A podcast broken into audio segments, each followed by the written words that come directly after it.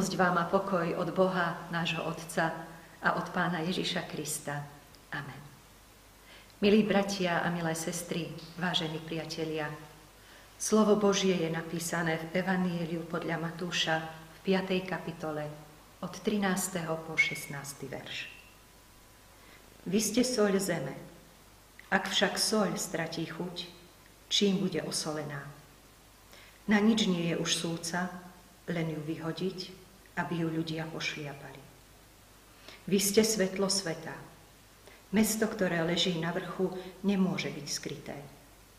Ani sviecu nezažíhajú a nestávajú pod nádobu, ale na svietnik a svieti všetkým v dome. Tak svieť vaše svetlo pred ľuďmi, aby videli vaše dobré skutky a velebili vášho Otca, ktorý je v nebesiach. Amen.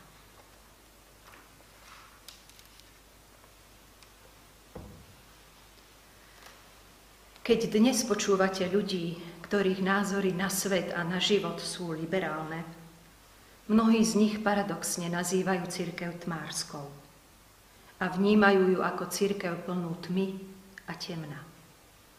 Prečo? Ako dôvody uvádzajú jej omily a zlyhania v minulosti, ale aj v nedávnej dobe i dnes. No napriek tomuto všetkému, aj z tej temnoty vždy prenikalo svetlo. Šírili ho tí, ktorí za akýchkoľvek nepriaznivých životných okolností zostali verní Pánu Bohu. Dnešné slova, vážení priatelia, sú súčasťou Ježišových rečí na vrchu. Keď pán Ježiš videl zástupy, vystúpil na vrch a keď si sadol, pristúpili k nemu jeho učeníci. Otvoril ústa a učil ich. Okolo Ježiša sa sústredili jednoduchí ľudia, túžiaci po pravde, svetle a láske, túžiaci po Bohu. A pán Ježiš týmto ľuďom s otvoreným srdcom a ochotným počúvať hovorí, vy ste soľ zeme, vy ste svetlo sveta. Vieme, aké dôležité je svetlo pre život. A to nie len pre ľudský život, pre celú našu planétu. Svetlo, či už slnečné alebo umelé, pomáha nám orientovať sa v tme. A svetlo Božieho slova nám zase pomáha správne kráčať životom. Cestou, ktorú vytýčil a na ktorú nám svieti Pán Ježiš Kristus. Cestou služby a lásky. Je to krásne a radostné, keď o človeku alebo o spoločenstve Božieho ľudu hovoria Ty si pre nás svetlom, alebo Vy ste pre nás svetlom. Ale človek akoby prestal vnímať dobré a pozitívne veci okolo seba. Viac si všíma a reaguje na to negatívne a zlé. A potom je unavený zo života, frustrovaný, bez nádeje.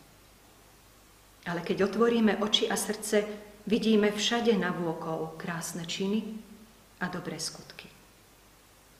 A to je to svetlo, ktoré preniká tmou. Svetlo, ktoré k nám preniká z väčšnosti. A vy ste soľ zeme, hovorí pán Ježiš zástupom. Soľ dodáva jedlu chuť. Pán Ježiš predstavil svetu život Božieho dieťaťa život služby, nesebeckej lásky, pravdy, život čistý, svetý a požehnaný. Bez pravých nasledovníkov Krista, bez jeho žiakov, je tento život bez chuti. Soľ v polievke alebo akomkoľvek jedle nie je vidieť. Až keď jedlo ochutnáme, zistíme, že tam je. Církev by mala byť ako viditeľné svetlo, ktoré svieti všetkým, ale aj ako neviditeľná soľ, ktorá naplňa slanosťou celý svet. Uvediem príklad zo starej zmluvy, a to časť príbehu o prorokovi Eliášovi. Keď sa kráľovná Izabel vyhráža Eliášovi smrťou, keďže pobil mečom všetkých jej prorokov, Zdanlivo osamelý Eliáš sa sťažuje hospodinovi. Príliš som horlil za hospodina, Boha mocností, lebo Izraelci opustili tvoju zmluvu, rozborili tvoje oltáre a tvojich prorokov povraždili mečom, takže som zostal len ja sám.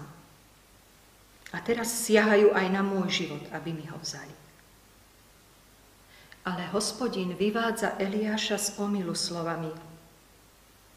Izraeli však ponechám sedem tisíc tých, ktorých kolená sa neklaňali pred bálom a ktorých ústa ho neboskávali.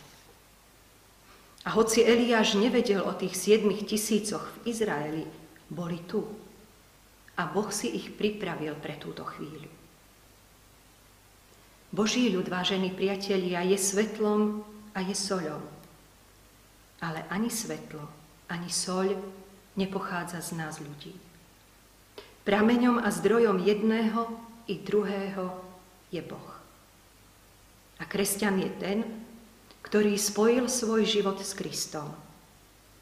A tento živý vzťah spôsobil, že je schopný odrážať Božie svetlo a naplňať slanosťou tento svet.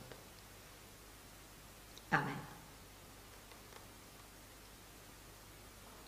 Nebeský Otče, v mene Pána Ježiša Krista prosíme, posveď naše životy, aby sme boli soľou zeme a svetlom sveta.